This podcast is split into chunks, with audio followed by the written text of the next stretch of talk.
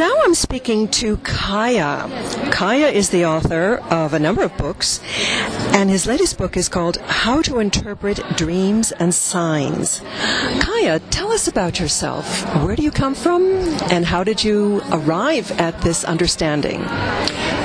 I'm from Canada, and so I went through, 17 years ago, I went through a major transformation. Suddenly I started to receive 10 to 50 dreams per night, and I really thought that I was going crazy. It was very intense, but at the same time, I was just fascinated by what was going on inside me. So I started to do a lot of meditation, and just by myself, just trying to figure out the meaning of all these dreams and these nightmares that I was receiving. So I've devoted many years of my life. I lived like a hermit, all alone, just to not thinking and knowing that one day that I would share in a book or having, this attention all over the world. It was just for me to understand. I needed to puzzle myself, in a sense, and to put the pieces all in places. And what were some of the revelations that came to you during this process? The first dream that I received that started the whole process, there was a blacksmith up in the sky, and it was so beautiful. It was all in gold behind a veil, and it was like an angel, and he said to me, "Are you ready?" And I said, "Ready for what?" And he said, "Are you ready? We start again." And I said, "But we start again what?" And after that dream, everything started to happen. I was receiving more and more dreams, because between the period of the age of 7 years old and 26 years old, didn't have not even one dream. And what happened is, during that time, I became a very successful recording artist in Canada with Sony Music. I was with the entourage of Celine Dion, so I had the same management. And they were, and I had gold records in Canada. And I'm very known in that country, in the French territories, and they were preparing at that time. I'd signed a contract with EMI in New York, and I was about to begin an international career, and so now we're talking about 17 years ago, and in the middle of all this, and so I had like the life that everybody was dreaming of, lots of millions of dollars and contracts and cars, houses, everything. But inside of me, it was empty. I was looking for something, and I've always been very spiritual. I think that was probably the only aspect of who I was since I was a kid. I was singing in church at the age of 5, 6, without having parents that were very religious. I was going by myself. This was my house. I was there 5, 6 days per week. I was a very lonely child, always with myself, trying to understand the world, sitting on a bench bus, just trying to understand, why is he walking like that? What is state of consciousness? Is he happy or not? And I was always analyzing what I was seeing, looking at, so when I arrived at this period, I was a big pop star in my country, so I had everything in a sense. But inside of me, I had this spiritual world that I've never revealed to anybody. It was my inner world, and then when the dream started, it was so interesting for me. Even if for some people it was very scary, because I was kind of the clown of the village. And the village is big when it's a whole country, because everybody was talking about. When I decided when I refused to sign the contract with Sony Music, and then after I quitted the contract I've signed with EMI, with the best musicians and producer in the world, with millions of investments. I was not a bad artist. I've always been nice, and so it was very surprising for them. I've never. I never drank or into alcohol, drugs, whatever. I've never been into this. I was helping people. For me, it was a mission. Money has never been an issue for me. So were you spiritual from early childhood? I mean, was it a focus on a particular religious tradition, or was it kind of more globally spiritual? I was raised as a Christian and as a Catholic, and so for me, and I had just great memories about that, and everything was beautiful. I never had any problem in my life, really. The only problems that I had were nightmares that I've started. And what were the nightmares like? The nightmares were like I started to receive very powerful initiations. Just one that I remember now is, let's say I was with a spiritual guide in the parallel worlds in my dream, and he was saying to me, okay, now we are going to make you understand what is a person when she is under the influence of alcohol, when she's an alcoholic. So, and they gave me he gave me a pen, and he said, drink this. And so I just drank the pen, and then I woke up, and then for 3 days, and I was receiving 10 to 50 dreams to understand what is an alcoholic person. I never drank in my life, but and during the day I had like this energy within me. I was kind of lost.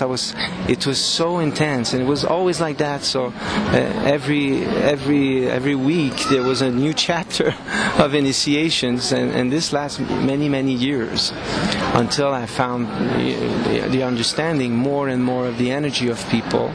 And now it's so easy for me. When I look at someone, I sense, I feel. For me, the metaphysical world and the physical world are one now. In a sense, life is like a dream, and I continue to learn, to improve myself all the time by resonating with people in situations that I encounter. And I analyze everything like if it was a dream.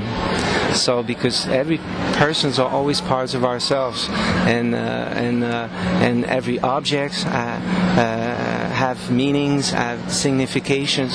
So when we connect the symbolic language with metaphysical language and the physical language, we start to see the intelligence in the world. We live in a living computer, and everything is organized and synchronized. We have our free choice, of course, because we experiment all that, but we have a bag, we have luggages, and we have memories that we have accumulated over time, and when we study our dreams, we can really improve ourselves and accelerate our evolution in a way that is unbelievable. There's no words to describe that. For the last 17 years, I still receive 10 to 50 dreams every night. For me, a day is it's like so normal, it's like that I live more things during the night than during the day.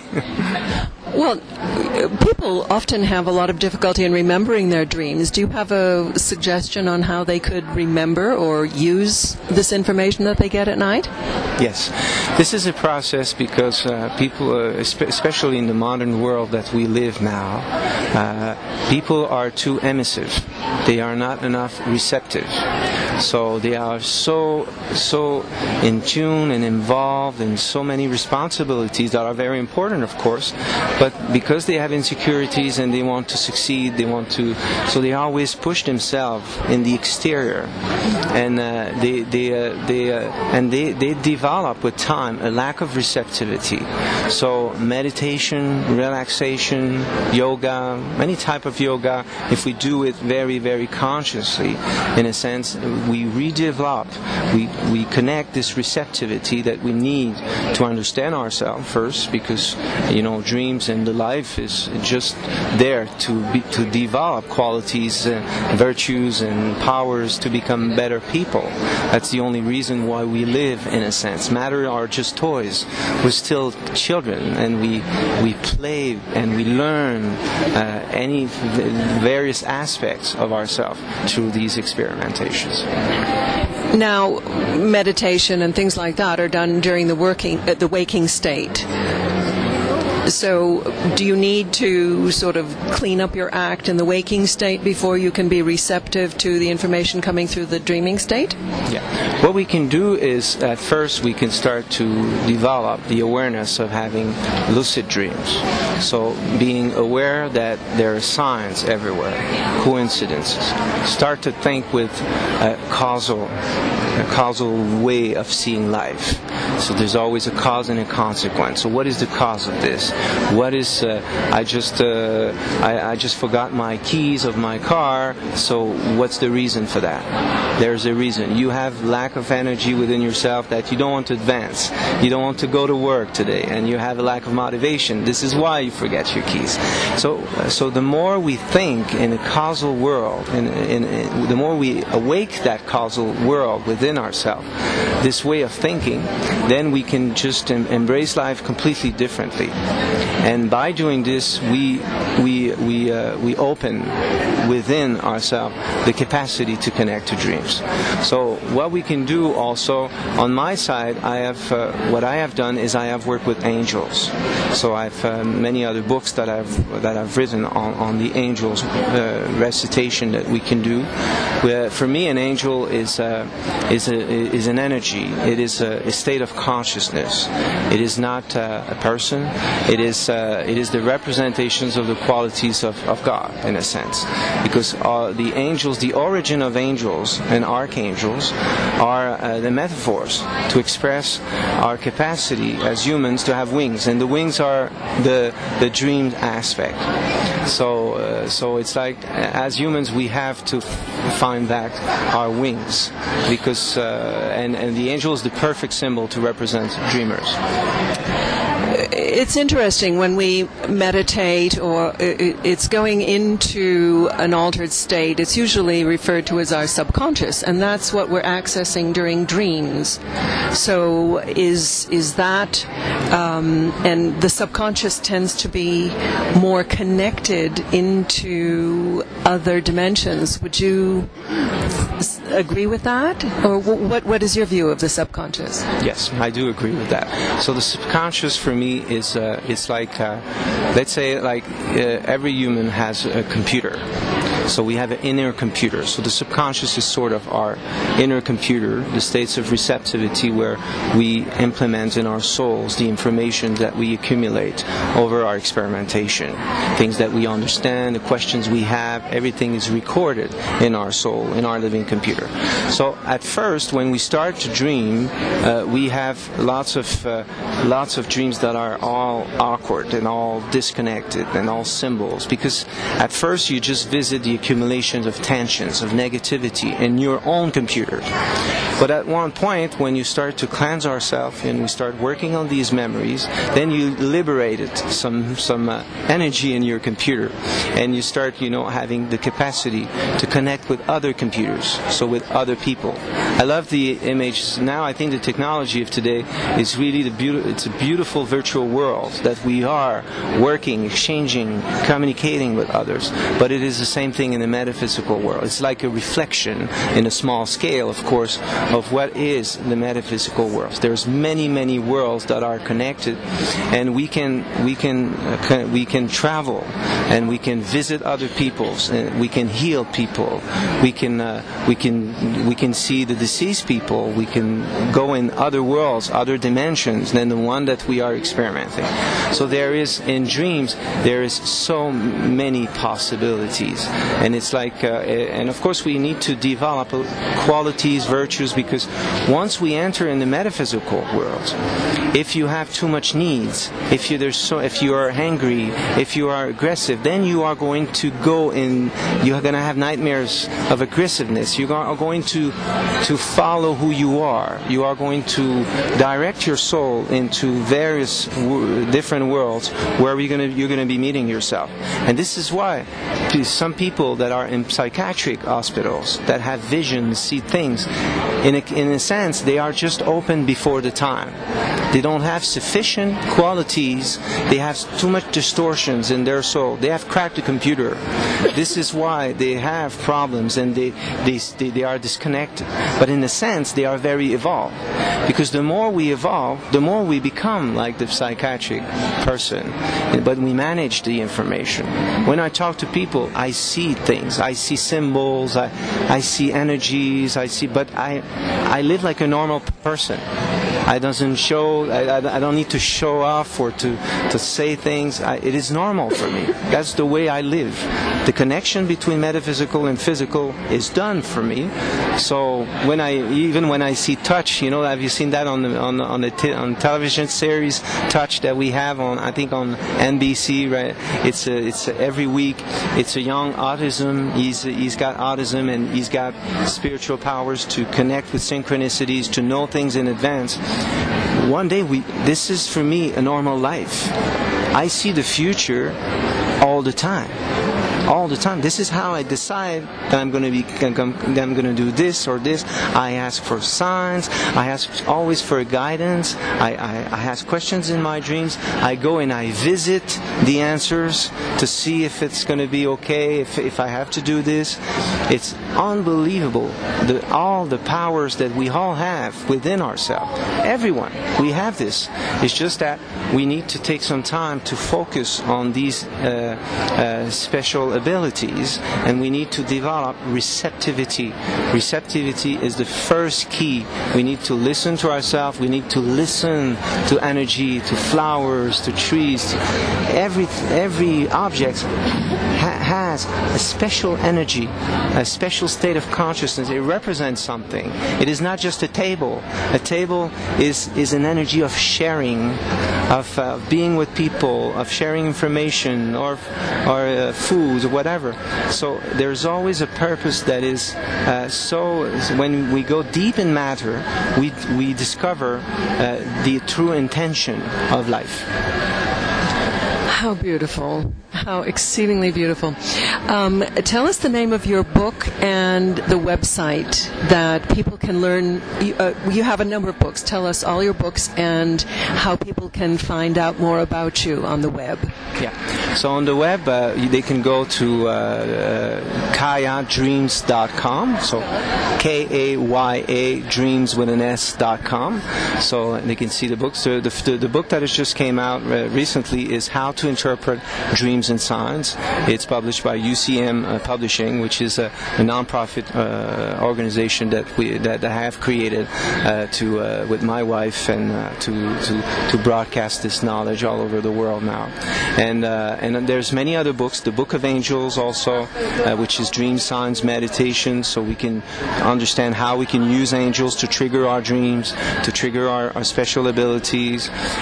And there's also, I'm also a recording artist, like, you know, the story that I told you 15 years ago. I completely walked away from glory and fortune, but I had a dream February 3rd, 2011, and I don't know if we have time to say that. So 2011, February 3rd, I just woke up with a special dream, and in my dream I had all the team from Sony Music from 15 years ago, so from the entourage of Celine Dion, all the people that were taking care of me very well at the time.